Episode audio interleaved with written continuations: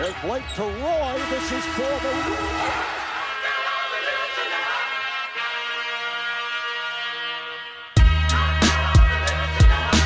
A three wins the series. It's Lillard. He got the shot off. Lillard down.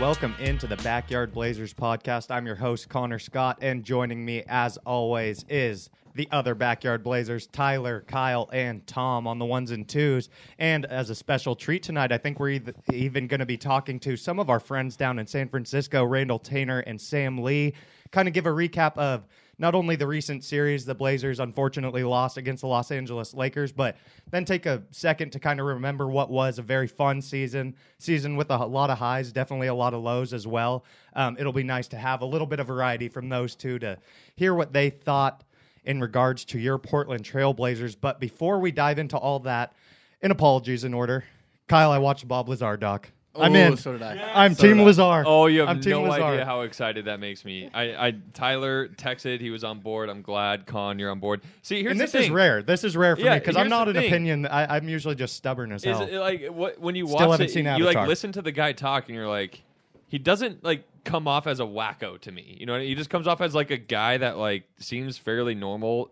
That has told the same story for thirty plus, forty years, and like That's what I things just keep noticed. coming true. So I'm like, to me, when I look at these kind of like conspiracy things, I'm like, do they like one do they seem psycho and two is there any actual physical evidence that kind of backs their case and he has those things Yeah, he so like does. that was the only reason why i wanted you guys to like watch it because uh, god knows there's everybody in this planet that believes in conspiracies will be like oh dude trust me just watch this documentary it'll change everything but this was one of the few that i think actually Yeah. is like The only thing I, I I'm sure he's told the story a bajillion times throughout this whole fiasco from the 80s till now, but he just seemed like he didn't have the enthusiasm as much er, in this. which is good. I think. Yeah, he it seems almost strange because he's It like, helped- I'm overtelling that's what I was gonna it. Say. Yeah, it he's- helped me because I'm like, okay, this dude's just like telling the truth. What happened? Yeah. Like Right. if, if that was the case, I'd kind of be like overbearing about it. But he's just what he's experienced is he's what he's spitting out there. Well, and the other thing that kind of made me switch teams is he's not saying anything that crazy. Like he's literally saying there's nine flying saucers in Area 51, and Yes. I know that may seem, especially in the 80s, that would sound ridiculous. Uh-huh. I, I totally get Right. that, but right now in this day and age, I'm like only nine. Yeah, I would especially when the government just released was that like a couple months back they released that UFO footage Yeah, from yeah. the from, from Tom was the all over that. Yeah, no, like that was yeah. Didn't he bring that up as well? Tom's the topics? topic, I Yeah, think. so like it kind of just like goes along with everything that those people were saying too. Like the Air Force people that were flying those planes basically came out and backed up his story. So it's like. To will- me, it just seems like there's a lot of evidence in his favor. I'm, I will say I'm still not as on board the Tom DeLonge train, uh, former Blink Oh, yeah, 182 little- lead singer, guitarist, and he uh, he actually yeah he funded his own extraterrestrial research company that I believe failed and then was picked up by the government in 2019 when they restarted. Really weird story, but he's he's a little more of like that excitable crazy guy you're talking about. Um, and then another thing I wanted to jump to, I was scrolling through Twitter here right before we started, and I was in the fun section. You know, I'm a Yes. fun guy. Me and Kawhi have that in common. And so one of the subjects that came up was what's your state's favorite summer dessert? And so, being all Oregonians, us four on this podcast, Ooh. Tom, this is going to include you as well. Um, I want you three to first take a guess before I reveal what Oregon's favorite summer dessert is. I'm gonna go with the strawberry ice cream. Oh, like Strawberry like ice cream. Like an Like a Al- Tillamook Alpenrose, almost? a cone Alpenrose strawberry ice cream is like to die for. and that's Eh, kind of like local, Portland. local, you know, our dairy situation, but that's that's first thing that popped in my or Marionberry. It might be Marion Marionberry. Berry's a good one. Yes. Marion Berry's, you see that in I pretty was much gonna- every store. I was gonna say something berry related, but I was gonna go more pie. I feel like pies are Oh. like a it's a Okay. pretty generic category, so I'm gonna go with like a Marionberry pie or something. Okay. like Okay. that. Maybe a Yeah. cobbler. Oh yeah, yes. I don't. Does anyone actually know the difference between a None. pie and a No, cobbler? not really, no. None. Tommy, what do you got? I'm losing the word for it right now, but not like a pound cake, but like Ain't- Shortbread. shortbread. Yes. Wow, I think you with two. like strawberries, it's like a The shortcake, pretty yeah. Portland thing. And then with the I whipped feel, like cream. you're, I feel like Mm. you're messing with us right now. Like we're not gonna guess what it is. so Oh, I gotta you are go a not little- going to guess what it is. Let me tell you what it is. It's the tart tatin. Tatin? I, I butchered that, I'm sure. It's it's some sort of tart, so I guess that's like a fruit pie or cobbler, you know, in some some case. But Okay. the official state foods in Oregon include hazelnuts, pears, and milk. But the state's most uniquely searched recipe, tart tatin, doesn't use any of those ingredients. So it actually goes away from all our state foods. Who who, who decides? Yeah, these- so Yeah, that's, that's- the better that's question. the bullshit well, that's, side. that's Yeah. you guys got to my follow I know up. I didn't get no, that's- so my follow up here is when you see these polls on Twitter, and how much stake do you put into them? Because Zero. well, Yeah. None. Unless I agree, then I th- then I'm like these guys are smart people. They know what they're talking about. my guess was salt and straw, and I thought if I could have, ju- if it said like salt and straw ice cream, I thought that would have for sure been like I would have been like, oh yeah, they did the research. But then I saw tart tatin, and I was like, okay, this has to be some spam site. So just a little Twitter fun there, ha- scrolling through the Like I trending want topics. I w- name one person that you've ever met that's even heard of that. I can't even pronounce Oregon. it. I don't think. Probably I, I'm our sure I'm butchering that. Our yeah, grandmother. maybe I, that does seem like like an older person. Like, Mm-hmm. hey, I made you that your favorite tart tatin and and- tart. Yeah, Glad you're your deciding what our tart. state's best dessert is, but okay. Okay. Yeah. Shout out the Daily Mail Terrible survey. Anyway, let's get into layup lines. Obviously, need to stretch out a little bit, warm up. And this week, as as as with every week, I'm very very excited about some of the questions we got here, and we're starting off with one that is really tough. There's Kyle. We were texting a little bit before this, and you were saying there's not really a right answer, but for this case, we're gonna try to decide on the best animated movie of all time. Yeah. So obviously that puts in Yeah, I mean- numerous classics um, Yes. from our childhood through today. They're still making great animated movies for a 25 year old. I'll say it. I'll say it. I still like I- an animated movie. There's nothing. If you start with something that is made from this year, you've already lost. I think. I would- Well, I I, I mean, think I agree. I I think I'll agree, but I, I mean, take that three years. I may disagree. Okay. There's been some good animated movies that have come out in the last All right. couple See, it's already getting a little contentious. Tom, But here's the thing: there's like a pool. There's got to be a pool of like 50 movies that we all could choose one of these 50 and technically be right. So there's wrong answers if you don't pick one of these like 50 great animated movies. Yep. Well, no, yeah, right. And and uh, again, this is more up for debate. I don't have one that I select that I thought as. I mean, I have my choice. But Tom, I want to start with you because you had a little bit of a strong take there. Nothing recent. Obviously, I agree. If it's something from 2020, I don't think I've seen any classic animated movies. But I, I gotta say, Kyle's right. The last three years, there's been some bangers. What would you go with? I'm really torn between two, and I'll go with one because I would hope the other one would get brought up, but I think it has to be Toy Story. Oh, like, yeah. no, That's I so good. on the Such a list. good That was like my any- number you one. could say any one of the four too. Yeah, Like, are they that's the through thing. Toy Story three, and they're making a fourth, right? They already came made out. it for They it. made yeah. the fourth. And that was that was apparently for Think sure about the how- last I one. Mean, yeah, just Well, unreal. I, I was on board with you at Toy Story because I was also saying, like, as a kid, astronaut and a cowboy as your two main characters. mean, you like, can't go I, wrong. I mean, Honestly, I- genius. It's so Yes. like And you're the main automatically characters Are addicted. toys? They it, like branded perfectly. And then and then they look stuff. like your action figures. So you go home and you're like, "Are my dolls and action figures coming to life?" And then you're like, "I think I saw And- one and, uh, move." yes, they were. I'll It also just say, while encapsulated I'm a- specifically picking one since it sparked it all. It did spark the others, and by the time the third or fourth one came out, I was like the same age as Andy, and we like You were going to almost like I grew college. up with Andy. Tom my is Andy. Tom, Tom is Andy. Uh, that's that is true. By the third and fourth one, I was like, "Dang, I should probably be like babysitting someone while I watch this or something like that." But Which, by the way, on this uh, Rotten Tomatoes website, the number one animated movie that they have listed is Toy Story 4. So technically, they Okay. have Toy Story four. Oh, I feel like you got to go with the A lot of original. pressure. You guys gotta which pick is the weird one. because it's ranked number one, yet there are movies below this that have higher percentage ratings than it. So I'm not really sure how that scaling system works. I- yeah. You know what? Rotten Toma- Fuck this Ro- website. Rotten Tomatoes is such a bullshit Yeah, website.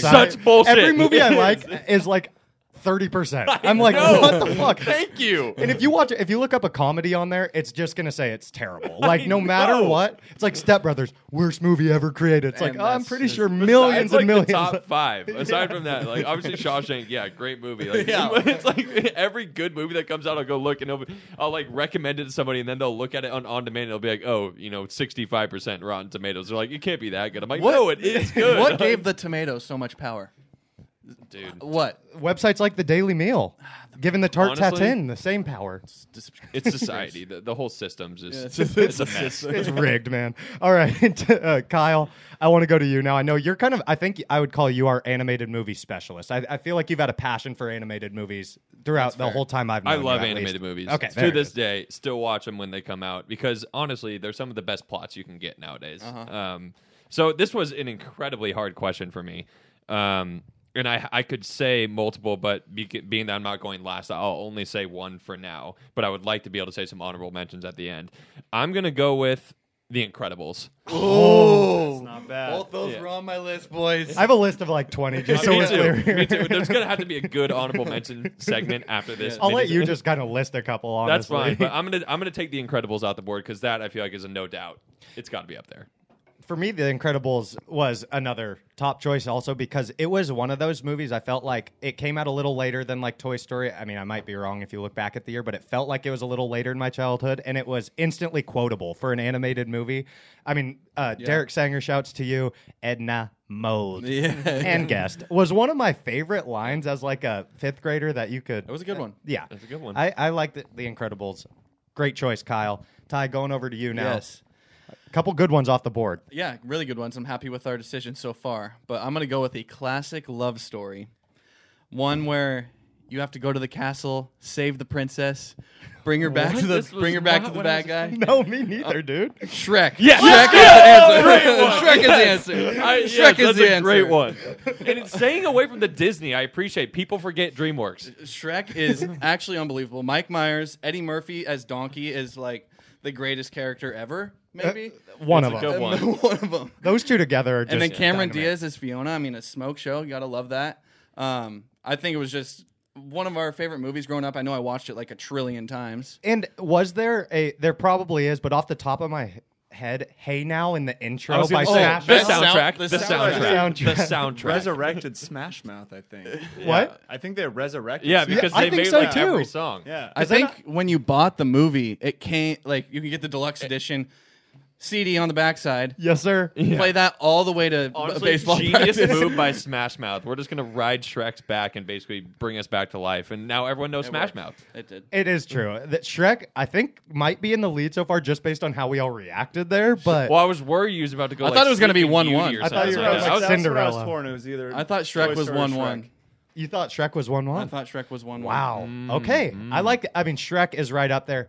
I'm going probably the most recent out of everyone. Up. It's up. Oh, the up tear is jerker. so the tear jerker, good yeah. because of the emotion it invokes. Like, Uh-huh. I have a real weakness for like old people, especially when they're by themselves. I think a lot of people would relate to that. What? Tyler just stopped the pod Does here. the grandpa and Up look like your grandpa?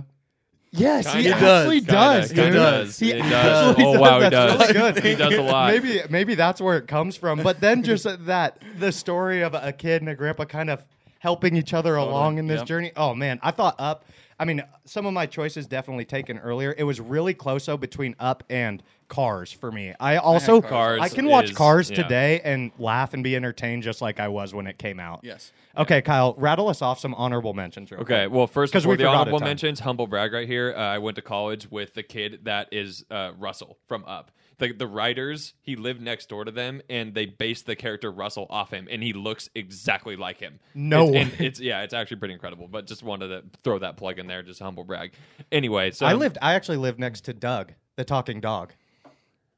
Shut in up, college. Connor. Yeah. Up, Connor. I hate The you. actual talking This dog. is- you had me excited for a split second there. you looked at me with real intrigue.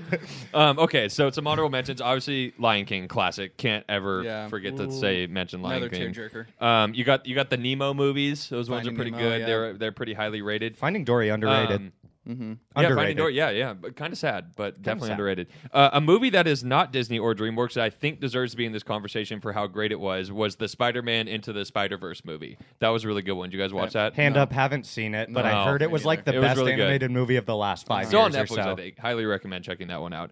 Uh, you got Ratatouille, Yeah, Ratatouille, nice. um, Ratatouille WALL-E, got lost in the annals of animated Moana, history. Coco. See, Moana and Coco. No. Those are some recent good ones. Moana, I, I gotta say it. Moana sucks. Moana's not a good movie. I gotta say it. I gotta say it. I love The Rock. Love the whole idea of tried. it. It just wasn't really entertaining tried. to me. You Okay. know what? Doesn't take any trying was Zootopia. That's a good one. But that was the worst take on Zootopia, I this don't think I've podcast seen. to date. I think right there. I want. I want to send. Can I send us out on a good one? Yeah, send us out here before we move on. Emperor's New Groove. Oh, good one, David Spade, Yes. classic. I That- love it. You you were in Emperor's Emperor's- New I Groove. love it. Another one I gotta say. I didn't love Emperor's New Groove, and I know I'm in the minority. I of thought one that big was time. automatic I know. yes. I know. Get off this podcast. well, it's kind of hard. I I don't it. even want to keep listening more because Connor's going to ruin it by being, oh, no, they're good. And and shout out Secret Life of Pets and Inside Out. Those are also really good, more recent animated Jam-packed. movies. Uh, Inside Out, will you'll literally be crying the entire time. Yeah, that one's tough. That one's tough, but it makes you feel good. makes you feel I good to guess, be in I touch with guess. your emotions, Kyle. So the next one we're going to go with here, uh, and this is staying with kind of our childhood and the kids theme. Yes. Um, no way those laughs and everything were edited in there. Uh, what was the best place to hear your friend or just even your own self was having a birthday party in elementary school. Obviously, that's kind of when birthday parties I think are at their height of Yes. peak excitement. Like you're waiting daily for your friend's invitation in the mail. Um, you have to lie to that one kid saying, "Oh no, we sent you one. It just got lost. I don't know why Yep. it's not there." All that kind of stuff. I hated being that kid so often, but you know, you deal with it. You move on. Getting Uh, them or sending them? well, Getting them, not getting them. Not getting them that you hurt. didn't get them. I yes, thank you, Tom, for reiterating. I did not get invited to kids' birthdays parties. um, the weird thing is, you still get invited. Creep. so now it's sticking with the kids. Well, he's theme. the host, Connor. What was the best place to hear you or your friend was going to have their birthday party in elementary school? Ty, going to start with you. Oh, one one, tough choice. Okay, um, I, I just think of our group of friends. We're a pretty active group of friends, like very sports minded. I think some of the best times that we had were backyard games, usually entailing wiffle ball, tennis ball, or some basketball out in the street. Maybe a little pickleball, like um, uh, s- slip and slide style. But I think backyard game parties with like pizza is one of my like way too many cokes and having a great time with the boys. And so you're you're saying like you're saying like Jacked up, bro. It was that was true, dude. Birthday parties, I would go so I would be Mountain Root Dew beer, boy, but yeah. I mean, I was all about it. I was having like three if my parents weren't chaperoning. So I was like, "Yeah, I'm getting wild tonight. I'm not sleeping." Out by eight because of sugar crash. Um, no, that's a good one. That's one I was actually brainstorming too. Is like someone's house, and the caveat being with lots of like backyard land because you mean- can make anything fun with some space at in your elementary years. Like, ha- like Kyle had the great sports court. You had a great big backyard. I mean, and then you still have the farm. yeah, I got the farm, and then Coop Sprunk, obviously. yeah, the So, pool and yeah. everything. So I, I definitely was thinking something similar in that regard. And then you'd always have like a parent uh, put together like some extra game type stuff, like almost an AKA Olympics or Connor's stuff. parents? Yeah, that's my mom. yeah. Shout out Sue. Yeah. Uh, she'd have like a little leaderboard for us, all these Loved it. timed events and all this stuff. It was great. It, was, was. great. It was. Uh, Kyle, Connor, over to you. you go. You always get to go last. Okay, all right. You want me to go? You should come with the bangers all the well, time. Well, that's because you're just giving, you're setting me up to take the best one, and that's obviously Bullwinkle's Family Fun Center. Why the hell would you let me go next? Tyler made a mistake not picking this first, but you got go karts, bumper boats, arcade, Yeah. Mini and golf? laser tag and mini golf all in one place. And then usually it's the one of those rare times where the parents are like, "You guys just go do your thing," so you're not worried about the parents No. there. And there's like Freedom. ten of you and your homies, and you're all just. Going sprinting ride to ride to ride, and you're a little kid, so you get to be annoying, and no one really Oh, yeah, can say annoying anything to you. everyone. Yeah, but they can't really say anything And- because. but we too- always had that one like kid who looked like he was like 20 and Andrew like Shout out Andrew, helped us out a lot. I was like, Yeah. "Are you tall enough to He ride?" just your-" talk back "Oh, to all the parents Your older brother, that your older brother's with you. You guys can go. Yeah. Thank you, Andrew. Um, it's obviously Bullwinkle's a Family. Fun Center for me. That that Great it just has too many options when you're that age that you can spend three Yes. days there without right. blinking an eye. You're right. for sure. Okay, Kyle, you ready? Yeah, I'll go. Um, that was my number one choice. Yeah, I mean that's but then the- again, Tyler made a mistake. That Yeah. was one one that, for that sure. should be one one. So I have two listed here. I'm debating which one I'm going to go with, and I think I'm going to go with Pump It Up. That was That the was place. the name of it. I could not remember the fucking Yeah, name. pump it up, which I was the point. I cannot place. believe you went with Pump It Up. That's a great call. That's Dude, it's a good one. Keep going, Kyle. Are you kidding me? When you're like five years old, it's like all you want to be. at. Dude, it's Kyle, because I Tyler was couldn't scared of the slides. Tyler was scared of the slides, dude. that's Tyler was actually scared what- of the slides. Oh my god. you were scared of the slides. No, I peed in them. I wasn't scared of them. But dude, when you get to put the your helmets on and just bash each other with like big fluffy things, like for some reason that was really fun, and being able to jump on trampolines and go down big trampoline slides, pretty pretty much an electric factory for a five year old. I old. want it to be known that no- none of you, that is true, an electric factory. None of you three is lasting eight seconds on that crossbeam battle with me. I am dominating you guys on the crossbeam. Dominating. Tom, Team outing to pump it up. team. Oh, throwback, No, dude. uh, what's the actual trampoline place? Uh, sky high. High. Dude, I I'm gonna I'm gonna freaking break my ankle or something. That's sky. Tyler. Yeah, Well, that's I why you go to pump it up, dude. Oh, Pump this guy's up. a sky high, dude. Oh my god. Talks about how he It's not gonna can't be a little weird apparently for- he goes to sky high. Like what? That, oh my god! What a nerd! Strolling in to pump it up with. We just, it was just not a good look. We just want your walking beam. We're here for one thing and one thing. We'd like to rent out the whole place. Today, Whatever it please. costs, we got it. Okay, I think we are all warmed up. Wait, we and- need Tom's answer here. Oh yeah, Yeah, I, Tom, sorry, come on. I, I thought Tom I mean, was. I gonna- feel like there are no good ones after Bullwinkles was taken. Um, similar to Pump It Up and RIP to Safari Sam's in Sherwood. Mm. have that one It listed. had, it had putt putt. It had I feel like it had like a soccer arena in it or like a little turf area, and just like the amount of obstacle course was Yeah. it was pretty sweet. The Big ups, yeah. climb up, yeah, I don't know. Were you guys Black Diamond boys? Oh, yeah. Uh, I, I Oh, could yeah. do it easy, dude. And it said wear socks. I'd do barefoot. Yeah. no big deal. I don't want to say I'm a badass. Gotta go dude, to the Black Tom's a- Diamond. look at Tom. Look at Hence your athlete foot. it's going on a decade of it. Uh, Um, freaking honorable Safari mention, Sam's. laser tag. Yeah, laser port is what I had written port, down yeah, because yeah. like Good. when you dedicated the whole space to laser tag, you got a pretty legit arena Yeah. in there. Rainbow Play Structures. You guys ever go there? Oh No. yes, when you were back really when, young, yes, way, way, back, back, when. It was a place that just had all the cool play structures, but I it was think they did, indoor. yeah. yeah, Yeah, I tried to Electric. dunk on one of their mini basketball hoops and got rim checked and sprained my wrist, so I never went back. Uh, Dead serious. that'll- That's a yeah, true story. That'll do it. Um, still can't dunk, if anyone was wondering, and on a mini hoop. Even on trampolines. Okay, now we're all warmed up and stretched out. So without further ado, let's dive into our Blazer talk. But before we do that, gotta give our friends Randall Tainer and Sam Lee a quick call. Yes. Here they are. And joining us now over the phone, live from San Francisco, Randall Tainer and Sam Lee. How are you two doing? Oh, living the dream here. Sam, how are you? I'm doing well. Couldn't be uh, any happier to live with Randall Tainer. sense a lot of sarcasm in that voice, and we're going to find out You how we're, we're going to put that relationship to the test right now, Yes, Sam, because uh, we got some questions for you here. We like to do a thing we call layup lines, get everyone kind of stretched out, warmed up mentally before we dive into our Blazer talk. And uh, us three have already ran through the layup lines a little bit here on the episode, but we thought it's only right you two, as our guests, get to do the same. Make sure you're uh, on point when we get to Blazer topics. So, my first question for both of you, and I'm going to go ahead and start this one off with Sam, is what is the hardest food to eat on the move? Now, on oh the move, man, on the move can just be like walking down the street, could be in the car, but Yep. it's definitely we're not trying to loophole out of this one. This is something you got to grab and go. What is the hardest food to eat? Yeah, okay. I, I didn't uh, perceive myself in the car eating. I, I hope you didn't either, Randall, because then I would consider that treating. um, but no, this has been a topic of debate this entire day, so I think it's an excellent question. Um, I, I think the, the way that I want to start off answering this is last night I ordered a ramen bowl. Oh. Yes, hot soup. and and I I was frustrated with the order because they didn't provide me with fork. They went chopsticks that's on some you? bullshit. It was just chopsticks. Dude. And I'm horrible with chopsticks. I've tried my best to learn how to use them for years now and it's just not working for me. So I would say, you know, anything with chopsticks, but in this case we'll go with ramen. Walking down the street and, and trying to eat that is going to be near impossible for me.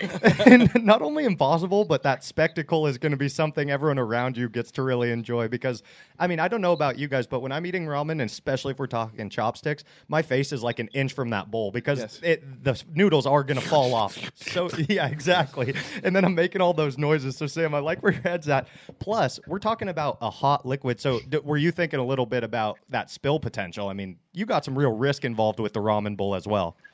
So to be honest, I'm not worried with the spill potential. I, Oh, I think balance I master over to there. handle, I, I think I'd be able to handle the the liquid piece. Um, consider like drinking it like any other liquid like coffee in that case. So I think I would be fine. Okay. I, I personally take But, some pretty uh, heavy steps, so I'd probably spill.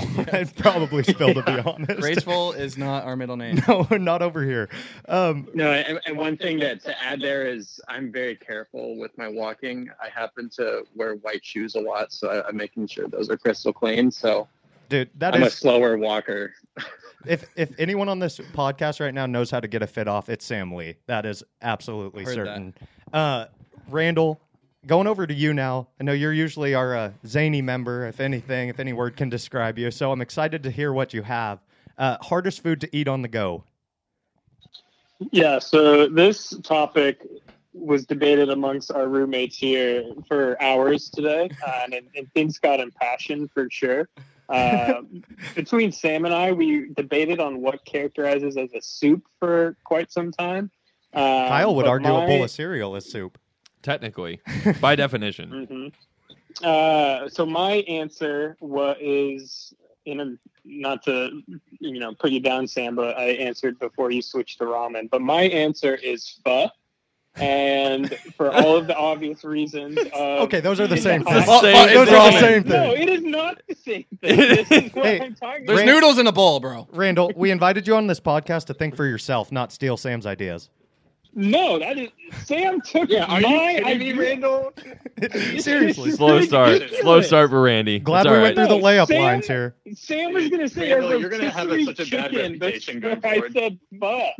This is ridiculous. This is slander. so Unbelievable, Randall. you're going with pho, just taking Sam's idea. We got ramen and pho on the board. I mean, it's brilliant. No, So basically every food group's out there still. because you have to eat pho with chopsticks, and Like Sam have to have specified. this- you have to have the spoon that goes with it. So, but the pho has to be in a bowl. So, what are you gonna do? You're gonna squeeze the bowl of pho with your arms, and then somehow like T Rex arms, chopsticks, and the spoon. I, I think it's a clear winner here. Okay, to be to be fair to you, it is a great choice. We've just already heard the choice once on the podcast. Yeah, Randall. Sam was gonna say rotisserie chicken before I even mentioned pho. oh, okay, rotisserie chicken. Honestly, I think that's still a good option. That's still in the running. That's That's still not not, a bad argument. I was I don't ex- know why you didn't, Sam. Honestly, that uh, ramen. No, I, I have all sorts of options. That is true. That I, is true. uh, I just felt like ramen made the most sense for me, but I'll still go with rotisserie chicken. All right, But let this be uh, known that Randall happens to agree with a lot of the things I say. he, he tends to piggyback I am off not you. surprised that he said pho after he said ramen. Let's just say that. Pretty one track minded over there, Tainer. Uh, Tyler, going over to you here. Want to hear what's the hardest Yes. food to eat on the go? I mean, I had hot soups as just a general category on my Everyone list. here is just all Ooh, about voice the hot crack. soup. I'm still a growing boy, I know. but uh, I'm gonna go. Puberty's worse the I- second. I'm gonna time. go hard shell tacos because I think it's almost impossible to contain a, a hard shell taco on the walk, um, unless you had like a gigantic bib that like covered the whole entire floor b- below you. But I think hard shell tacos is a pretty good answer. Dude, that I had on my note sheet here. Hard shell tacos, sneaky tough. Sneaky, tough. super Sneaky sneaky. if you if you do a soft shell, it's easy. You obviously just wrap it up, even maybe fistful that thing and just morph it all together. But the hard shell, the second, also not only am I worried about the front back spillage, what about the middle crack? what about the middle crack? If if I take too large of a bite, Tyler, the whole equilibrium of the hard shell is ruined and it's on my lap. and no shred of lettuce will go to waste on my account of a hard shell taco. yeah, you're picking every, every single, single shred. every single shred up. Love that. Not two tacos crack the same, they say. no, do tacos do crack the same. That is well said, Randall. Kyle, on that note, hey, there you go, Randall. Now you're getting stretched out. Now you're getting warmed up a little bit. Kyle, Thanks, thanks, thanks. want to go over to you here. Uh, This might be a little bit of a hot take because this is one of those things that I feel like a lot of people do eat on the go. But I'm gonna go ice cream, but only What? with a cone. With the cone because it's leaking down your hand the whole time, Oh and my then I have to God. get napkins and hold the co- oh hold my the cone in God. my napkin. We haven't- That's to this day why I still don't buy ice cream cones. I go with the bowl every time because it's much Absolute- easier to eat on the go. You just gave two such Wow. cold takes in one opinion. I No, mean, no, no, no. To say you still leaks- only go dude, the bowl, especially the places where they up. put like two scoops. Of, like, don't get me wrong, I love more ice cream, but when it's two scoops above the cone, all it does is just leak down your hand the dude whole can't time. handle. Dude can't handle. You the second asked Hey, what's scoop, hard. Tyler. you Hey, Randall. you asked what was hard to eat. It's hard to eat. I'm not saying it's not good. It's hard to eat. Uh, the guy has never heard of a lick and twirl. Lick and twirl. Lick and twirl. Kyle. Dude, how have you not heard of the lick and Tyler's twirl? really good at Kyle. licking twirls. Did you have I a am. childhood? He has L and T on his Did you back. have a tattoo. child? That's a great question, Sam. Can you what say that what was that? Hey, is that Kyle? Yeah, this is me. What's up? Hey, Kyle. Did you have a childhood growing up? I did, Sam, and it was a great one. Like, A pe- did did you did you have you, you never ordered a waffle cone growing up, walking around? Right. I mean, to Slurping this. I mean, I, I prefaced my statement with the fact that a lot of people eat these on the go. I'm just saying it's still hard to eat Well, on the and- go. And Sam, did you happen to catch? He said he still refuses to order ice cream in anything but the bowl. Yeah, because it's too hard almost to the eat worst on the take. go. It's even in the car. It's the same thing. It's still hard to eat in the car. Maybe you're a slow ice cream eater. That's No, really the root no, of the problem. I don't think that's the problem. I think you Well, guys it's are all starting just stupid. Hey, lick and twirl. Lick and twirl is how we're going to end that segment there with Kyle. Okay. You were all unfortunately incorrect this time because the obvious answer is crabs or lobster. You have to crack Yeah, the because freaking that's something shell. that people eat on the go all the time. well, it's not. The question is hardest food to eat on the go. Well, you're A just you're stupid for trying to eat it on the go. in the First of first all, you have to That's a great hold the point. crab in one hand, and then you have to use your little mallet thing in the other. And then what do I rest it on? I'm moving. I can't ever try rest to it. you ever try to eat pho on the go? no, Randall has. Have Um, you? but I'm telling Randall. you, okay, or a crustacean of any point where it has a shell and I'm having to work that thing off to get to the meat. No way I'm doing that on the move. That's a fair answer. No way I'm doing that in the car even when I'm on the move that way. I, I hope you're wearing a bib though. right, you're going to need a bib. And then where do I dip it in the butter? Where's the butter? You can do pre-crack crab like in a container. Randall, That's a good point. That's a really That's good a really point. good point. Not- Connor's an idiot. Randall, I'm not a peasant, all right? I get my crab with the shell and I crack it myself. I'm one with nature. That's the only way you should be eating crab. Processed shit, Randall. Mm. Embarrassing. Let's move on to the next one since Randall's got me all worked up. Gonna start with you this time, Tainer Tots, because you need it. It sounds like before Sam takes your idea again, or vice versa, you take his. What yard game would you say you dominate? Like you go to the backyard barbecue and you see this game set up and you're like, oh, find me over at ladder toss or whatever it may be. Cornhole is an obvious one. What is the game you're most looking forward to seeing at that barbecue? Well, you, you took my game. I was going to say cornhole is by far. Once again, Randall's my- being original. My okay, no, cornhole is by far my go-to. Okay. Uh, second one. Oh, you get two. Uh, Yeah, oh. Whoa, whoa, whoa, Two. whoa, whoa, whoa, whoa, whoa, whoa. You're Someone just take fancy- them all off the board. You, you can take cornhole. Okay, okay. Someone fancies themselves an Do you- Connor, do you think Randy has the actual nice toss from a cornhole? Do you think he just has the tumbler that just He happens tumbles. to land and he has a Dude good tumbles. he has a board that plays to his advantage? That's my guess. Dude tumbles. Do you tumble, Randall? You tumble. Yeah, I got touched to me. I do a little tumble, a little spin here and there. You know, if I'm, you know, if the bag is sitting on the back end of the hole, I'll just fucking rocket that thing straight up, a little, little two for action. But uh, I, I got, I got options when it comes to my cornhole game. Okay. an arsenal All of right, fair. tosses. And so, Randall, this obviously has to come from a certain success story. I'm assuming. When when was your last, uh, I guess, run in with cornhole where you did dominate?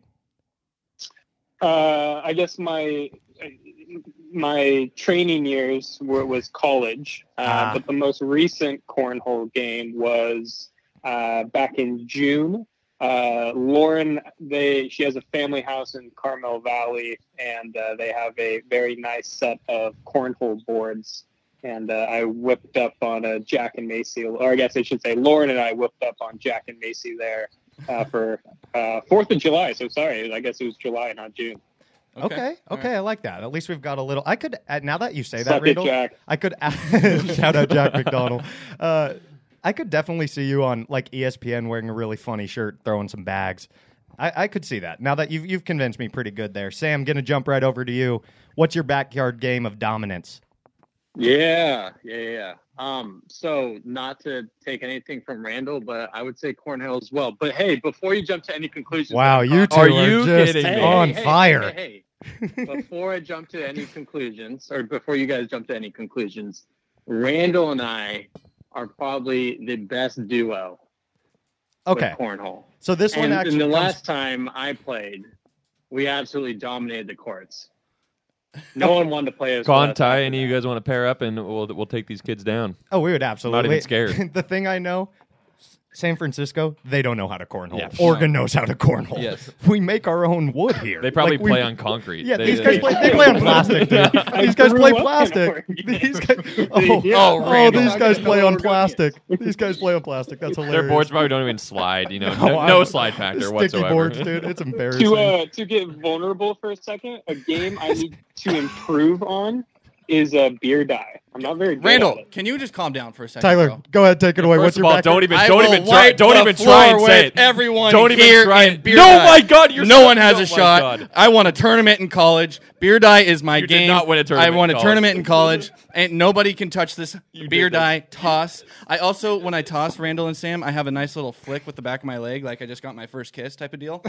and it's Nice, that- I nice. have a very uh, buttery float to my die toss. So beer die is my game. I'm heated. I'm going next because my game is beer diet. Tyler knows you're doing this antag- antagonist. well, remember when I, can beat see you last time out here in my Yeah, backyard? dude, it's a team Uh, game. but remember, it's a team game. But I don't got. It's a team I, game. I am a team player. It's a team I, game. I, elevate my team to victory. It's a team game. Uh, two-time tur- uh, tournament champion in college, won five hundred dollars combined. Uh, show you the pay stubs. Suck it, bitch. Um, Yeah, that doesn't count. Uh, it is. It is. Yeah, uh, Randall. it is beer die for Kyle. One thousand percent. Tyler, I'm angry at I, you. I think this. you just couldn't think of another game. I That's think all it this is. obviously calls for an Instagram live beer die battle Gladly. between you Easy. two One and on a one. partner of your choice, You can do Okay. one-on-one, sure. Or one on one. or one on one, whatever it is. The real answer for me here is a little bit old school. Kind of shows my grandpa-ish tendencies at times. Bocce ball. Oh, great Oh, man!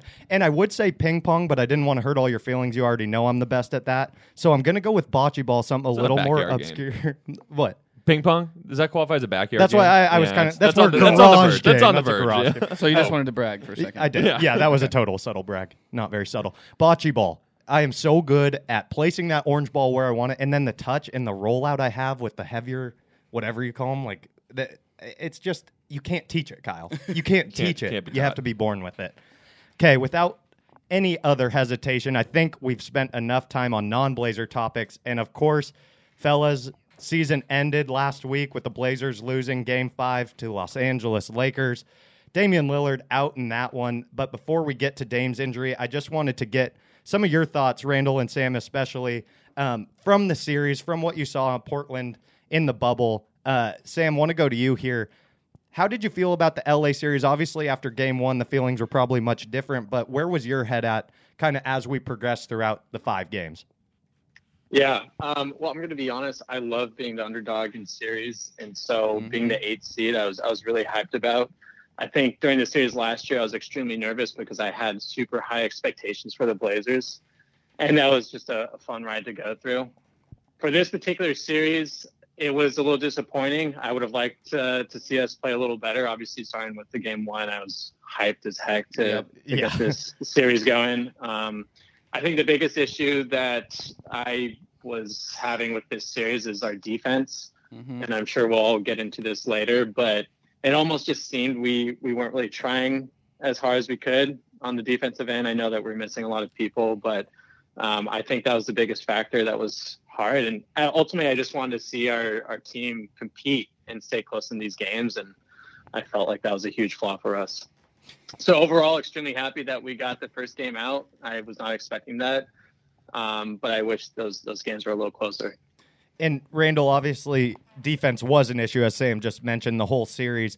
Um, did you see anything specific that you thought was causing those issues, or did something else stick out from the Portland side to you that ultimately led to the five game loss versus Los Angeles in this series? I'd have to say uh, Anthony Davis played a uh, pretty big part of our defensive struggles. Um, and I mean, we, we knew it going into the series. It was kind of our backcourt is where our advantage was versus their front court with LeBron and AD. And one thing I was surprised about, and Kyle, I'm sure you'll love to hear, hear this is JaVale McGee and Dwight Howard just tore apart Whiteside at times. And it was so frustrating to watch because it's like that man is getting, I don't know, what, 25, 30 million a year, and he's getting out hustled, as Sam alluded to, by two guys that shouldn't really even be on an NBA court at times. So Whiteside. that, I mean, yeah, I'm not a I'm not a Whiteside guy. I'm in Kyle's camp there, but um, I guess defensively we're just not. We don't. We didn't have the personnel to start with, and we also. I'm not a fan of Terry Stotts' defensive schemes in general, uh, particularly around the pick and roll. Um, I don't understand why we always play every player or every duo the same in a pick and roll where the guard goes over and the big stays way deep in the paint. I think you should change it up depending on who you're playing. Um, but that's just kind of a specific thing that uh, has always frustrated me. And and Kyle, when Dame went down with his injury in Game Four, obviously a lot of us uh, may have seen a little bit of the writing on the wall for Game Five there, once especially once he was announced out. What was your immediate thought though in Game Four? I know I think we were watching that one together, a, a huge blowout, unfortunately, that the Lakers pulverized the Blazers. Even seeing him in in the third quarter there, kind of when that all took place. What was your reaction to Dame's injury and then the news that I believe it's just it's a sprained right knee, Yeah. Yeah. Mild. Mild sprain. So what what was your immediate reaction? Well, I was scared at first when he went into the tunnel because it's like, and then he like threw his towel or whatever it was. to me, that all signs pointed to something serious. And th- I mean, obviously, we're already probably not going to win the series at that point. So it's like you know you have an off season to recover. But my initial thoughts were like, hopefully, it's on a meniscus or even like a, a small tear in the ACL. Like that's what you pray it wasn't, and it wasn't, thankfully. Um, so now I, I'm happy they sent him home, and we're just like, you know what? Let's not risk this. Like, obviously, we're like he's our our prized possession, so we got to you know make sure he's not playing with a potential injury that could get further injured by just playing on it. So I'm I'm happy with the way the Blazers handled it. Um, it it could have been really easy for them to try and you know essentially have Dame play through that to potentially steal another game. But if you're not going to win the series, you know it's not worth risking your best player. And Tyler, we were talking there about kind of what we saw out of our second unit. We, uh, Sam and Randall were both mentioning Hassan Whiteside, but what else did you see from the Blazer bench? It looked like, um, just in my opinion, Gary Trent cooled off a tiny bit. Yep. Um, and then not getting a ton from Anfernee Simons off behind Yeah. Dame and CJ. Uh-huh. Um, I thought a lot of the times you had already, uh, one Randall already had mentioned Dwight Howard and JaVale McGee just absolutely tearing up Portland's second unit. Did you think that was uh, a main factor? Or did you see something else?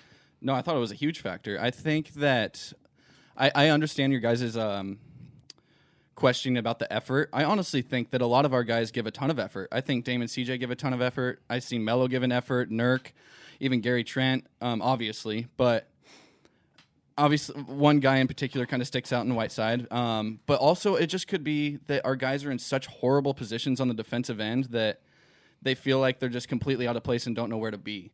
So I know uh,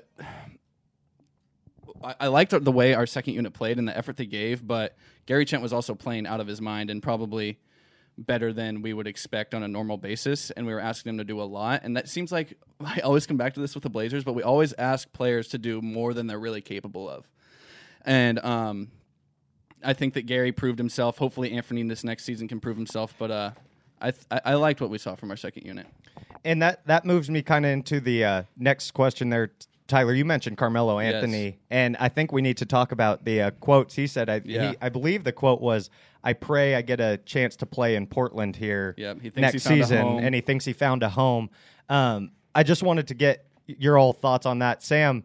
Uh, I, I forget. Were you a big Carmelo guy when he came, or were you kind of wavering? Did you did you do this to me on purpose? I did. I wanted to make sure this was uh, in here for you. Yes. How'd you feel seeing that quote from Carmelo Anthony? Connor, I I know you. I know why you called me out for reasons because the last time I saw you, we played basketball, and I think he had been signed that day. I think and that's Jack correct. McDonald and myself were both extremely upset. That is Hey. exactly right. But hey, uh, you proved me wrong. Carmelo proved me wrong. Um, I think it was it was a great signing for for what we needed in the season, and it, and certainly helped us propel to get to uh, you know the seating that we were at with the eight seed. And he was great in the bubble. I don't think we could have asked anything more from him. Um, as as far as you know what we need for next year, I I do want Carmelo back, but what I got worried with and towards some of these later half of the games was the isolation basketball that Right. he was doing. And it was kind of why I was particularly hesitant initially with the Carmelo um, signing is because I was worried that it was going to go Carmelo isolation 24 seven. And so I feel like we, I feel like he needs to keep his mindset consistent with what his role is with the team. I certainly think he he has the wits and the veteran leadership to take over games and to really help the team out. Um, but uh, I know that we're limited with cap space, right? And so part of what I alluded to earlier was is was improving the defensive piece. And I don't think Carmelo helps that whatsoever. But he certainly provides the third or fourth scorer that we need. So if if we bring him back, obviously I want him at a, a lower deal. Um, but I think he, he's a solid player from both a leadership perspective and offensive perspective um, to, to maintain on our team. And and I couldn't agree more. That's what stood out to me as well was his leadership with Portland was something we haven't seen out of him the last I'd say couple of years before he was you know before the year long hiatus where he's arguably blackballed out of the league. But you didn't see a lot of the intensity and leadership I thought that we saw reemerge in the bubble there. Randall, um, going over to you, what are your thoughts on quickly if you would want Carmelo back and if you think that he could be a part of the next couple seasons as well as kind of your offseason Blazer wish list, either a player or a move that you think would help benefit us to set up for a title run in the next year or two. Yes, uh, regarding Carmelo, 100% want him back. Uh, where I would want him, though, is in the second unit, kind of exclusively, or maybe to be that sixth person who uh, ends being the ending game lineup for the Blazers. Um, obviously, with him in the starting lineup, with Dame and CJ already having their natural limitations defensively, it really puts us in a tough position, um, especially trying to guard the other team's best wing offensive player. Um, but if he's our six man, kind of, even if he, you know, second unit where he can even, you know, do some ISO situations just to get us a easy bucket from time to time, I think that's a, the perfect place for him. Uh, Kyle, and you were noting something with Carmelo there too. Well, yeah, I, I agree with Randall in the sense that I would like to have him back. Obviously, granted, what Sam said, team friendly deal. Let's. I think that's got to be the biggest thing is team friendly deal. But I actually kind of see Carmelo being in the starting lineup because I think he's just like he's to want to be in the starting lineup, and I understand that. But I think like when it comes to our our wish list, because that was the other part of your question, and if we're trying to nail down like a solid three and D guy that can you know provide that that defense that we're currently lacking. I could see Carmelo definitely ending the game with the starters, but in the four role. I love when Portland goes small, and I think Melo does play well at the four at times. Um, granted, it's going to depend on who we're playing um, and depending what their front court looks like. But I like bringing back Melo, but I think like the three and D, in big emphasis on the D, needs to be the wish list. Um, and I'm going to reference a guy in Denver. I'm going to go with uh, Jerami Grant and potential trade there. Uh, I think our wish list. I I think the only way we can really get somebody that's really going to have a big impact immediately is via trade because our cap space is so limited. So I love Anfernee Simons, love him to death, and I, this is going to be one of my hotter takes. But I think it's time to trade him, and it's nothing against Anthony. It's nothing against the skill he possesses. In fact, it's all about the skill he possesses because I think he's a super talented player and he has value. I just think sitting him behind Damian Lillard for another three years doesn't make sense from a team perspective. And I think a lot of Blazer fans, we get attached to our players really easily, so it's hard for us to see them go. But I think Anfernee Simons is the perfect trade piece that we have right now because he's got all the upside in the world. He's 20 years old. He's shown that he can play. I think we need to try and trade him and get that 3 and D guy. And Tyler, right there, Kyle also mentioned that sitting him behind Damian Lillard for about three years, and I think that points out as well. Damian Lillard, uh, a 30 year old point guard, point guards do tend to start declining in terms of their prime around 32 or 33, taking the beating they do night in and night out. Uh, are, are you thinking it's time to move some of our more prized pieces, younger pieces, even maybe a Zach Collins type Yeah. or whomever it may be, but Uh-huh. time to get a little riskier with some of the deals we're looking to make No, I- than in the past? Yeah, I, I'm I'm willing to do anything right now except for any deal involving Dame, CJ, or Nurk. I think that getting one guy in this offseason as a 3 and D guy really isn't going to change our defense that much. I know it brings more defense to the table, but in reality, like Randall was saying earlier, it's the scheme. Like our guys are capable. We have Nurk calling like we have guys who can play basketball know where to be on the court, but we're going around every single screen no matter who the pick and roll matchup is. Like I just don't understand that. We're not flying around to help each other out. So I think the scheme needs to be changed, and it's been like this the entire Stotts era. Don't get me wrong, I love Stotts, but I would just like to see a little switch up, or at least the ability to make adjustments team to team, game to game, whatever that may be. Um, so yes, I'm willing to do a package deal with Anthony, maybe Zach, or whatever, uh, Anthony and a pick, whoever it may be, because I don't want to waste Dame's prime. I know none of us want to waste Dame's prime. I'm not, and he's done a ton in his career with the Blazers so far, but Give let's go all shot. in. Right. Like it, we only have a few more years of that, like two, three of his prime prime. And I know this next year and the year after, he's going to be an absolute stud MVP candidate, in my opinion. But let's go get him some freaking help Yeah. because at the end of those games where he was hurt, he just looked exhausted. Like no one is there to help him out. Like CJ's there, but he's just doing everything for the team. He looks exhausted. Give him some help.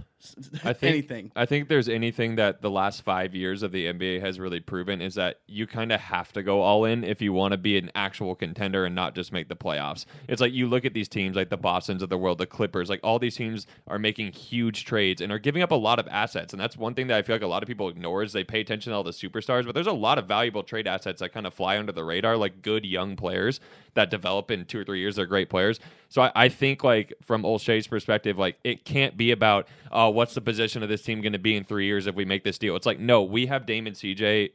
You signed them together for a reason. Let's try. Let's not worry about what our team is going to look like in the aftermath. You I know, mean, we'll be bad- shitty and we'll get good picks and we have to do well then. It's a completely different perspective. So it's like I think we have to go full, like trade everybody Yeah, to get I- something good. I have uh, one other comment here. This is Sam. Um, someone had mentioned trading for Jerami Grant earlier, which I completely agree with. I think trading someone like Anthony to a team like Denver or, or someone that's in like a playoff contender, you know, even championship contender at that point, Right. is not going to want to trade for someone like Anthony because they just have no use for him. It, it's more or less for a team that Yeah. is rebuilding, Yep. right? Yep. And, and finding that player that doesn't necessarily need to be part of that rebuilding team, but has enough value to add a lot of, of uh, core aspects to a team like the Blazers. That's Yeah. a good point. And I think as Blazer fans, we're fine with being absolutely horrible for a stretch of years. Like the Lakers were horrible and then had all these picks, traded it for Anthony Davis, and then LeBron came in free agency. Granted, it's the Lakers, I understand, but we've gone through some tough years. We're willing to go through some tough years to give Dame the, all the help he needs. Yep. And and Sam, when you were mentioning there, kind of what type of a team we're looking to, to, you know, maybe make a deal with. I'm assuming you're thinking more the Anthony type. Would you be willing to put a player like CJ McCollum on the table, even just to give Dame another look at a team or new foundation in his last couple years of true top of the league prime play? Yeah. Uh, I don't know. I, I toy with this idea all the time. Right. That's And why I, I- asked you instead of answering it myself because I'm too scared Whoa. to answer. yeah, yeah. I, I feel like everyone's too scared to, to answer. It- It's something that Randall and I, you know, fortunately not that we have the opportunity to live with each other, talk about quite a bit. Um, no wonder all your know. ideas are the exact same. I, I think it depends though, like what we get as a return and how the, the league views CJ as a player. Um, and I've seen like uh, some trade rumors. Well, these are all like Bleacher Report mock trades, but stuff that package um, CJ McCollum to like a team like uh, the the 76ers in return. It's always get Philly. like It's always Philly. Philly. Yeah, and Tobias Harris, baby. I don't know. Like Simmons is a great playmaker, right? Um, and I th- certainly think his his uh, his ability would definitely take the ease off of Dame. But I don't know. It, it's a really tough question to answer because I love CJ to death. I noticed like when you guys were giving your podcast the other day, everyone was wearing a CJ jersey. It's like Yeah. he's a guy that everyone respects, right? Right. Um, Absolutely. but I, I do think we need someone. I mean, in an ideal world, love to find someone that's like a Paul George. Exactly. I don't think we we, don't could say ever that get name to on this podcast. level. Yeah, I don't think we, don't could ever talk get to about that playoff level. PP. But I'd certainly love to find someone who has uh, the defensive capability for sure, but that can also score as well. Yeah. And I, I'm not sure who that would be because I don't think we could package to get someone like Paul George, but maybe a lower tier is, is something I'd be Yeah. looking for. And Randall, I know uh, who your favorite player is, so I'm wondering if you've worked out a deal in your head for us to obtain Kawhi Leonard, or if if that's not in the cards for the Blazers this offseason. Uh, I don't, I don't see the claw coming up uh, up north, unfortunately. Um, no, I think I think you're pretty safe there. But who else are you eyeballing? I uh, obviously, you know, sticking with the three and D theme, uh, I really wanted uh, Matisse Thybulle to be Love in the Matisse, draft when we so uh, selected uh, Nassir Little, um, but really like Thybulle. The other player that I think we could trade for, uh, including Anthony, because they're not exactly a great team right now, that would be a really good player. Would be Josh Okogie. Uh, Oh, the from Minnesota. Minnesota, Timberwolves nice. Um, because he I can't remember how tall he is. I think he's like six six, six five. Yeah. Um, so maybe slightly undersized as a three. Um, but he would be by far our best defender, as well as someone who can cut to the rim and hit an occasional outside jumper. Um, and I think our starting three should be much more D than three, um, unless we trade CJ and we go more defensive minded at the two, and then um, try to add some offense or outside shooting elsewhere. Um, but I guess my one A would be probably Josh Okogie, and one B would be a Matisse Thybulle as my wish list. I would take. Hey, he- Connor, I know you're asking a bunch of questions, but I want to ask a question to you. okay, Uh, what what would you do with Zach Collins? so What do you think of him? I, I'm pretty torn on Zach right now. That I mean, to follow kind of suit, I'm I'm willing to look at trading Zach just because I think with it's got to be all about Damian Lillard and his timeline right now. So Zach Collins, obviously, very good player, very good young player, and someone that's going to be in the league for what ten plus years if he stays healthy. I think, mm-hmm. but I don't know if he's going to be ready to do the job we need him to do in a playoff or if we're really serious about a championship. I don't know if he's at that level or will be at that level in the next two years. Just because there's still a lot of rough edges, and then this year he was obviously robbed Been because of injured for injury. a So while, too. I think he's a guy I'm looking personally at him and Anthony in a pair and seeing what we could get back from them, along with maybe then look- draft pick too. yeah, and then Or even at you, s- there's still Nassir too to like and potentially Nassir, package. right? I just think Zach probably commands our oh, biggest yeah. tag because he's he is a really good player, and it's nothing against him. Like even as a, a Blazer, I just don't think he fits the. If we're wanting a championship, I don't see where he is in the lineup outside of a backup four. But there's no way to keep him as your backup four while getting better players in front of him. I think you'd have to get rid of him to do that. So. Mm-hmm. In my opinion, I, I think I'm ready to put Zach right there with Anthony on the block to see if we can get the proper value. Not trying to force him out or like get Zach out of there for sure. Just if someone's willing to give us a young Matisse Thybulle and then like you can wrangle. I don't know. I, these teams are not on the like Philly and us and the Celtics. We got Matisse Thybulle and freaking Daniel Theis, who's even just a little more solid in terms of just you know a good power forward that's been in the league a while. I'd like something like that just to mix it up again for Dame's sake and just staying on that timeline. And then you keep CJ and Nurk in there, and you've got something new at least to experiment with.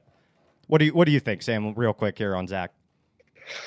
Um, yeah, Randall and I, I keep on saying Randall and I because we just always talk about this stuff. I'll stop saying that. But um, uh, we both agreed that we were a little disappointed with the progress of Zach Collins this year. Now, granted, he was out this entire year and dealt with a lot of injuries. And I was like, for the first handful of games at the beginning of the season, I was really impressed with the improvement of his shot.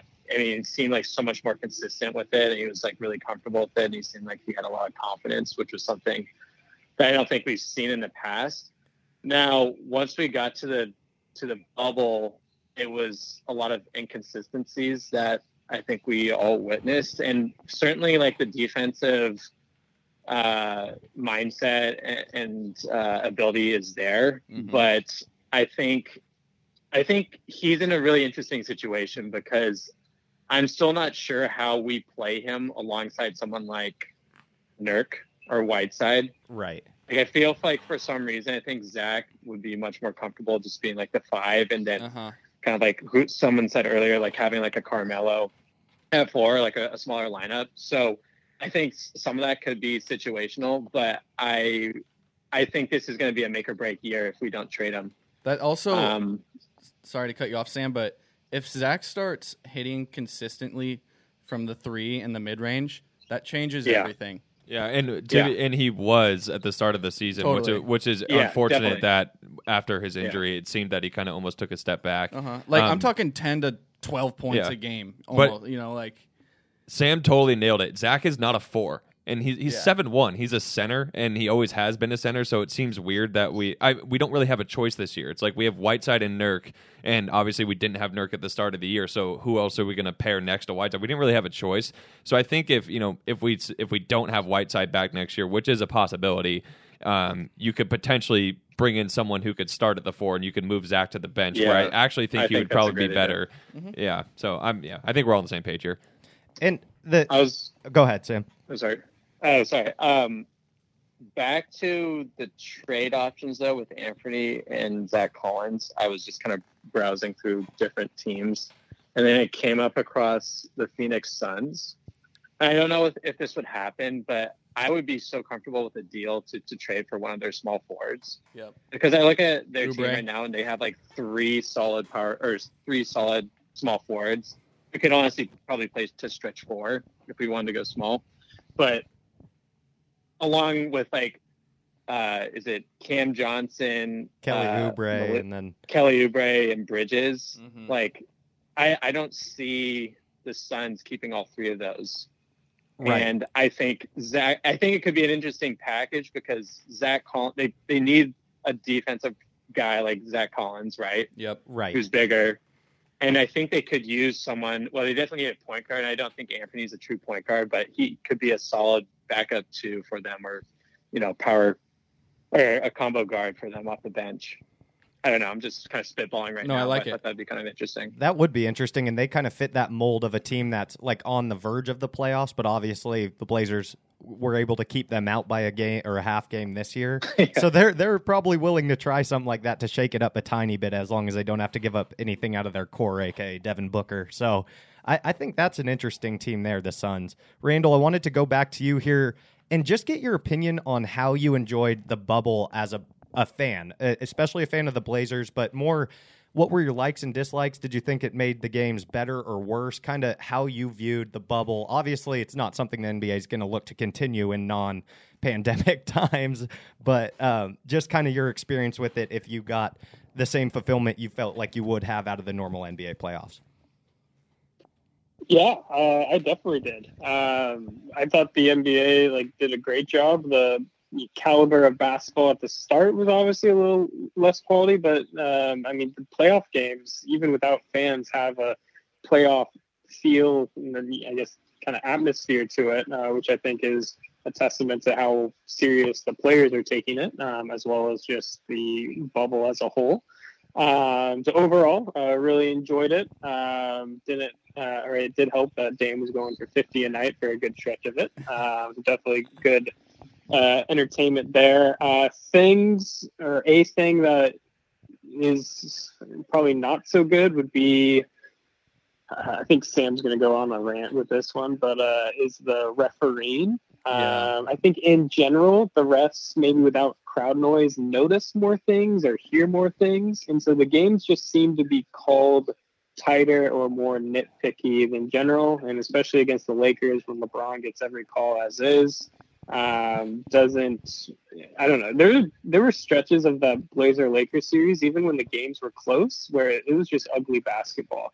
Um, in in my opinion. So um, I don't know. I kind of hate to shit on the rest. I don't know if it's their fault, but maybe like the lack of noise made them call games slightly different. Right, I, I think you nailed it. I don't know if it's the ref's fault specifically, but something has to change because it's ruining, in my opinion, like my viewing experience. Because all I'm waiting for is a whistle to get blown on each defensive possession, and and we're just waiting for free, throws each time. And, and what are you supposed to do? A guy against like you have to body LeBron up. He's like 400 pounds and just a freak of nature. Like what do you?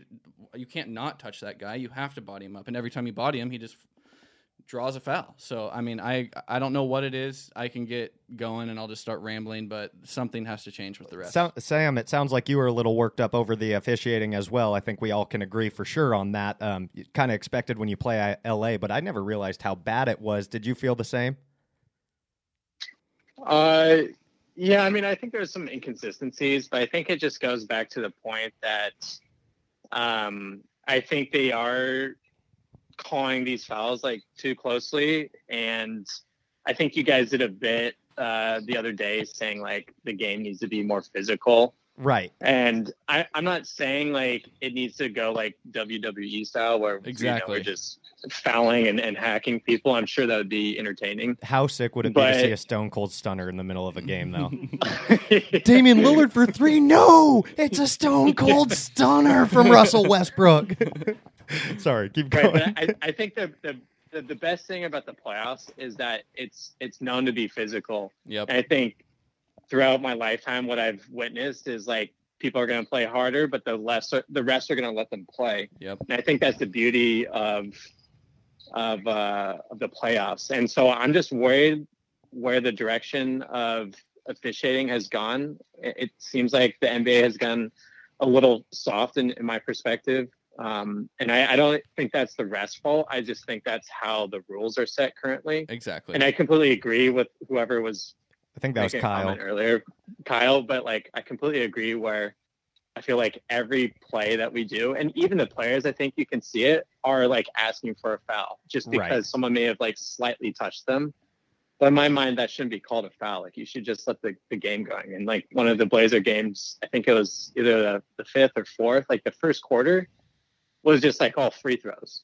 Right. I mean, and it was all for the, the Lakers, but it was just like, you know, can we just let this game go? Like this is hard to watch. And especially, I think one thing I noticed with the refereeing against LA more so, and we, we touched on this last episode as well, but is how much of an impact it makes being a superstar to getting calls. Anthony Davis and LeBron, and I guess Damian Lillard as well, if we're being honest, they get so many more calls out there than anyone else.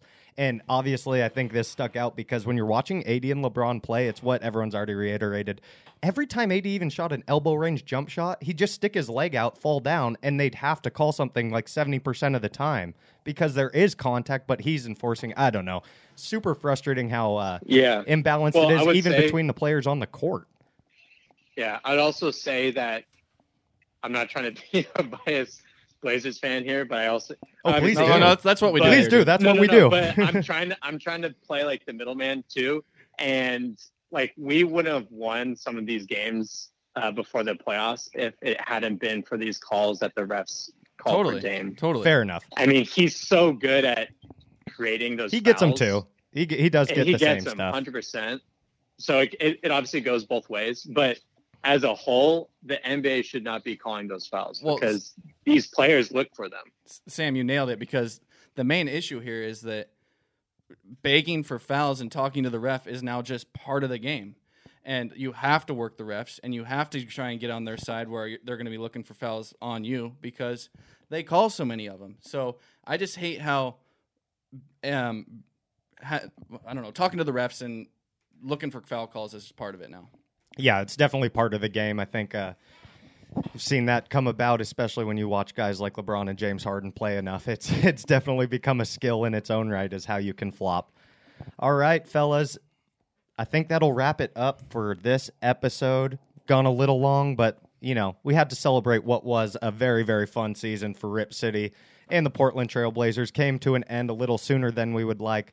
Wanted to give a huge shout out to Sam Lee and Randall Tainer. Thank you too for calling in, giving us some of your time tonight. I know everyone's gonna love the fresh takes. They uh, get tired of hearing Tyler's voice all the time, is what I've been told. So it's nice to have both of you with us. Um, some terrible takes about pho and ramen, but we'll get past that, and I think we'll uh, look to have you both on again.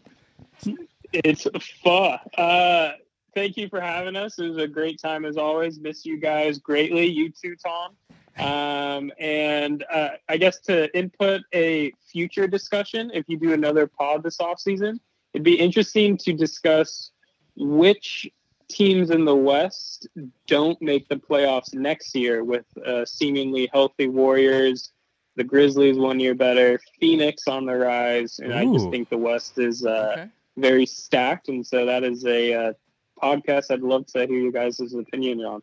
We're always looking for ideas, especially come the off season. So we will definitely Yes. address that. Thank you, Randy. Uh, I think Tom has a quick uh, shout out for you. Uh, I just want to let you know you're lucky that we're uh, stuck in quarantine for Turkey Bowl this year.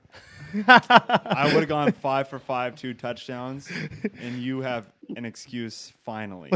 for those who don't know, uh, Randall and Tom have been engaged in what a five year uh, He- wide receiver he wishes cornerback. It was 05. He Tater it was Island, 10 baby. These two play some hardcore Turkey Bowl action against each other. Uh, the rest of us just try not to get hurt, but they're out there throwing down all pro level skill. Use the quarantine to put on some weight. Is all I'm telling you, Randy. Oh, there you go, Pods Tom checking in with us. Tom, what's what's your uh, like average catch in yardage when we uh, match up? It's like what one for four and a half. He's asking what your average catch is when they match up. He's saying it's like four and a half yards. Per catch, yeah. I might only get two catches a game, but it is far more than four yards. They're tutties. They're they're big ones. No, that's when Jack switches on you, and you, Oh, yeah. you don't even know where Jack. Don't is get at. me started on Jack's defense in the Turkey Bowl. That'll be a podcast episode on its own. Sam, want to give you a chance to sign off as well and say thank you for calling in. Uh, I, I I was excited to talk to you. I was extra excited to ask you about Carmelo, though. I'm just got to be honest. Yeah, no, I appreciate you bringing that up. Uh, definitely, definitely, uh, definitely a good topic uh, for debate. But I appreciate you guys having me on. Hope to play basketball with you guys soon. And and Randall, I don't know what I'm going to do with you, but we're, we'll talk more about Yeah. the fun ramen later tonight. all, all I'm gonna say is Sam's on my team, bro. Sam's yeah, on that's my what I, that, I brought up the Carmelo thing because you absolutely served us all buckets last time we played. Sam so I had to get some team. redemption on the mic since you got us on the court. So thank you two for calling in. Uh, we'll definitely have you back on over this off season. We love talking to you, and I know everyone's going to love this episode. We'll talk to you guys soon. Oh yeah, we'll see you Thanks, soon. guys. yeah, See thanks, ya. boys. Take it easy. Peace. All righty. that wraps up our Blazer talk this episode. Um, I think we're still going to go ahead and ice the episode. I know we're going a little long it. here. Gotta we got to ice it. Tom's been itching over there. We took away his mic, so he he hasn't been able to talk quite yet. We're going to plug him back in, get to Tom's topic, free business out of the week, and then we'll get you all out of here. Alrighty, got Tom all back and plugged in. So I'm going right to you, Tom. I know we just uh, sat you on the bench there for a good 30, 40 minutes, but need to know you've had some time to stew over it. Should I say pho over it for today's episode? Thank you. Uh, Connor's dad joke of the week, as always. Tom, hit us with your topic. Um, I just wanted to play one short clip for you guys. Uh, looking here, I found this cool article. The New Guinea singing dog, an extremely rare breed, is best known for its unique barks and howls. Is able to make uh, harmonic sounds that have been compared to the calls of a humpback whale. No way. Apparently, way. they thought they were extinct or close to it, but they are doing well in New Guinea. These things are pretty cute. But let's just—I have not heard what they sound like, so let's see if the description meets what they say. Once I skip this ad in, Three. seconds. Well, hey, here's your free business out of the week, Tom. business Tom. out of the week is Roundup. no, we don't Keeping endorse our- Roundup.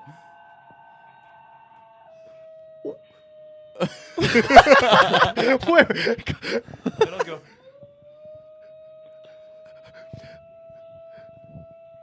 that just sounds like me after I've stubbed my toe. Honestly. Sounds like a coyote. okay. that, that part, that part's good. Um, I will not be giving my free shout out of the week to CNN because that does not sound harmonic at all. yeah, where did the word harmonic come from? Yeah. The one thing is, I will shout out CNN. I know what first dog I'm getting. no, I w can you imagine, Kyle? You're sleeping there at night, and just all of a sudden, it's like that little, uh, little, I mean- the, the little voice crack. sounded like Tyler earlier I mean, in the it's episode. cool, but like New Guinea just has coyotes for pets. That's what it sounded like, at Yeah. least. It I- did sound like that. Yeah, I mean, I think we can Maybe a mimic breed that of noise it. pretty easily. yeah, I don't. I don't know. I'm. I'm a little Someone's just upset with having a this good topic, time. you know Tom. what I'm saying? Tyler, always got your mind in the gutter. Have you Yeah. spent your 30 mil in the strip club Yeah, I yet? did. I All already right, within seven days. Oh my god, that take was so bad. Sorry. So bad could it be the Coors What if cold you- take as we enter free business? Well, that was hours? last That was episode, last so week. it can't be the Coors So- Light cold take of the episode. Do you know what will there be? were a lot of cold takes on this Oh! episode. there were a lot of cold takes on this episode, so it's hard to pick one. Um, and it's definitely between one of you two. Either I'm going Tyler yes with Yes. saying he is a beer die backyard champion. Oh, You're yeah. just salty. Tyler didn't even You're play just Beer Die salty. until after college, and he comes out claiming that he wins a tournament, and then he comes out saying he's just this big time Slander. champion. He's probably played Slander. maybe four times in his Slander. life. Does a hard time Ky- with that. Did we one. go to college together, Kyle? Yes. No, No. no, we did not. People, he doesn't know what I did in college. He doesn't know me. I am a champion. Tyler Yes. as as a champion. champion. Who are you going to champion as your free business out of the week? Uh, Fort George Brewery in Astoria, That's my house, Oregon, dude. is uh, my free business So out of the week. Some of the best beer in town. A little bit of history for you, uh, fine ladies and gentlemen out there. Founded in March 1811 by Captain Jonathan Thorn. Oh, this was Astoria. Astoria was founded in 1811. you um, just you thought Fort George had been going. Yeah, I'm 1811. sorry. Their Appreciate main the beaches. are. They were able to make it through Prohibition. Fort George was somehow. named after King George III. Under a temporary British authority during the War of 1812, after 200 years, Astoria is the oldest American settlement west of the Rockies. That's just some facts about Astoria, and in Astoria is Fort George, where you should drink beer. Okay. Fort George. I like that. Yeah, I like George. that. It's my house. I think this week I am gonna go with uh, Jolly Rancher's new gummy. It's these exploding, or maybe it's Sour Patch. I'm, I'm forgetting. No, it's Jolly Rancher. It's You Jolly got it Rancher. right, Okay, yeah. there's I've had these them. gummies with the liquid in the middle. That it's just like a Gusher. Tyler, to answer that question, and yes, I would still rip Gushers all day long if they were easier to find. Gushers are one of the goats. But combine a Sour Patch Kid too, because it's like Then all you three got of some those things in sour on one. there, Ty? Yes. Yes. And then the thing about Jolly Rancher that I appreciate with their candy and why they're getting my free business out of the week is they never lack the flavor, even if it's watermelon, Tom. Uh, they always bring the flavor and it's always delicious, especially watermelon, Tom. Watermelon is one of the best uh, Jolly That's Rancher why I was so pissed at him last week when he said it was his bad combination of the week. Saying watermelon flavor must is be a blue raspberry wrong, guy. though. Like, Uh, yeah, blue- must that be. is a good one. Yeah. All right, we've ran long and our brains are fried at this Yes. point. So without any further haste, let's go ahead and wrap this one up. Yep. Till next week. Hey, maybe, Until next maybe season. look for a little something special. Oh, that's week. right. How could I forget, I don't- Tyler? I don't know. We've got a little something special in the works. So listen in next week. We should have a big announcement to start the episode. Yes. Really excited about it. Stay tuned with us. Tell your friends about us at Backyard Blazers on Instagram and Twitter. If you have any ideas for the podcast or any topics, or if you want to come on as a guest, just like Sam and Randall did today, we'd love to hear from you. Just get, reach out to us, DM us, however you want to do it. Now, until next time. Yes. Till next season, unfortunately. Yes. Go Blazers. Go Blazers. Gozers. Here's Blake to Roy. This is for the.